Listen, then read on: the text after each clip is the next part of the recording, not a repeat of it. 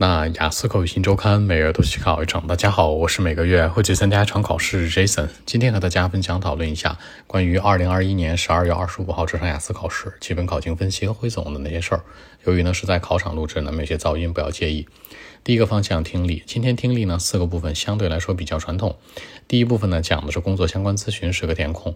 第二个部分呢是组织学生划船相关，十个单选。大家注意，这个部分都是单选，审题时间要把握好。第三个部分呢是关于从废品中回收环保这种砖的一些材料的相关内容，是单选加多选。这个部分依然是选择为主，注意审题时间。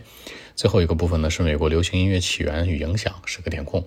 整体来讲，从内容角度来看嘛，今天这考试的听力内容吧，相对来说，嗯，比较抽象一点，因为跟我们日常生活的内容吧，除了第一部分之外，另外三个部分都不太大。而且最重要的是，今天选择题数量特别多，第二、第三部分完全都是选择，大家要高频注意。那第二个环节阅读，今天阅读三篇文章。第一篇文章讲的是锻炼和大脑的关系，第二篇文章讲的是植物的交流，第三篇文章讲的是南极洲相关。主要的题型呢是判断、匹配、填空和选择。这里面大家要注意一下啊，就是说今天的阅读呢，相对来说内容会有一些难度，因为无论是锻炼和大脑的关系这种抽象的一个科普类的文章，还是说植物的交流又是很抽象的一个植物科普类的，以及呢南极洲 Antarctica，对吧？所以说这个内容呢，可能跟我们的生活关联性不太大。今天整体的阅读考试和听力很像，内容角度来讲呢，跟生活的关联度不太大，都是比较科普类的文章和细节。那关于写作，今天写作呢是一个特殊类的小作文，是一个流程图 flow chart，讲的是利用太阳能制作饮用水的一个流程。大家注意要写全面。小众类的小作文其实有两个，一个是 mapping，一个是 flow chart，就是地图和流程图这两个地方呢，这两种题型要写全，把每个步骤都带进来。注意每个环节当中动词的重复性的使用，不要有太多的重复性。其次，大作文，大作文是这样说的啊，一些人争论呢说大学生应该为他们所有的学业去买单。然后，因为大学这个教育吧，仅仅是对学生自己去什么有益处，不是对整个社会。那么你哪种政商同意还是不同意？大家注意一下啊，这个它的载体呢是说大学生完全去买单这事儿，这个包括什么呢？大学生本身，包括他们的家庭、家人这种的。那对立面是谁呢？就是政府呗。那政府要不要去为大学生去买单？比如说一些呃 scholarship，比如说一些助学贷款呢、奖学金呢这些的。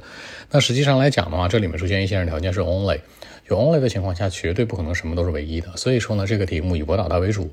Body one 可以说什么呢？相对来说不同意。Body two 是同意加让步。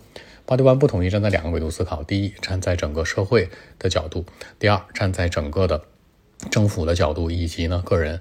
对个人来说，经济压力会很大；对家庭来说，经济压力会很大。那站在政府角度来讲呢，政府也要去为民生去提供一些好的便利和帮助，更好的赢赢得这种 government trust，对吧？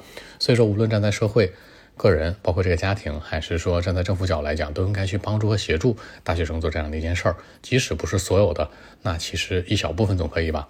其次呢，就是说大学生自己去付付这个钱去接受大学教育，去买单，也有一个好处是什么呢？可以激发他们内心的潜能，让他们学习更用心、更努力。当然也可以，对吧？但让个步，大家注意，大学生他们这个年纪就十八岁到二十二岁，他们主要精力就应该放在学习上。应该更好的去考虑这个学业，而不是说去赚钱或或怎样。也就是说，把他们精力和注意力都放在学业上会更稳妥。